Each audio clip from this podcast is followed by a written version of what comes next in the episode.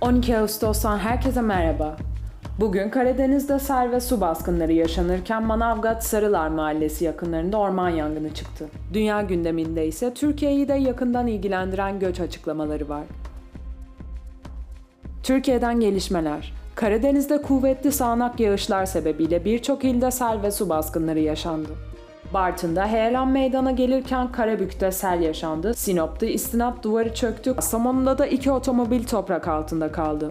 Bartın'da evi yıkılan kadın selde kayboldu. Milli Savunma Bakanlığı Sinop ve Kastamonu'daki sel felaketi sebebiyle iki helikopter görevlendirdi. Bartın Karabük yolunda sel nedeniyle çökme meydana geldi. Köye ulaşım sağlayan köprüler yıkıldı, su baskınları yaşandı. Evlerinde mahsur kalan bazı vatandaşlar ise AFAD, UMKE ve itfaiye ekipleri tarafından kurtarıldı. Bartın'da evi yıkılan kişi ise selde kayboldu. Çalışmalar sürüyor.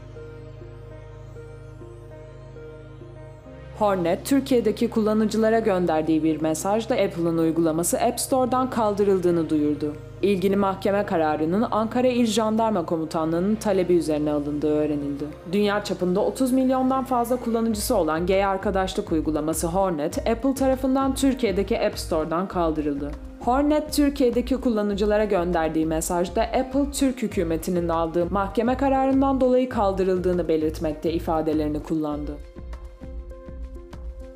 Antalya'nın Manavgat ilçesinde Sarılar Mahallesi tarafından çıkan orman yangınına müdahale ediliyor. Yangının yerleşim yerine yakın olduğu gelen haberler arasında. Çalışma Bakanı Vedat Bilgin, kamu işçilerine verilecek zam oranını açıkladı.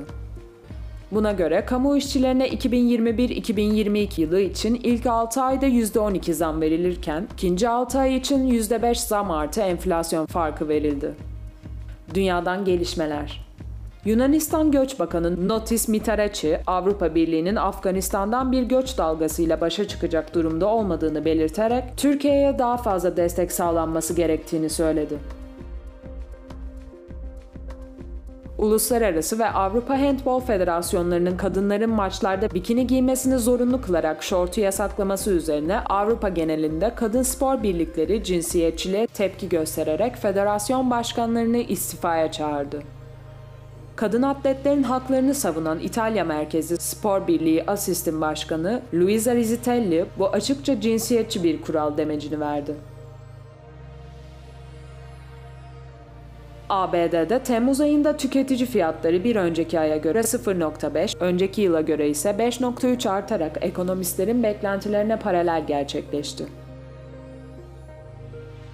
Alman politikacılar hükümeti Taliban'ın kapsamlı saldırısını durdurmak için Afganistan'a tekrar askeri müdahalede bulunmaya çağırdılar. Almanya Savunma Bakanı Taliban'ın 10 yıl boyunca Alman birliklerinin konuşlandırıldığı Kunduz şehrini ele geçirmesinin ardından Alman askerlerinin Afganistan'a dönmesi çağrılarını reddetti.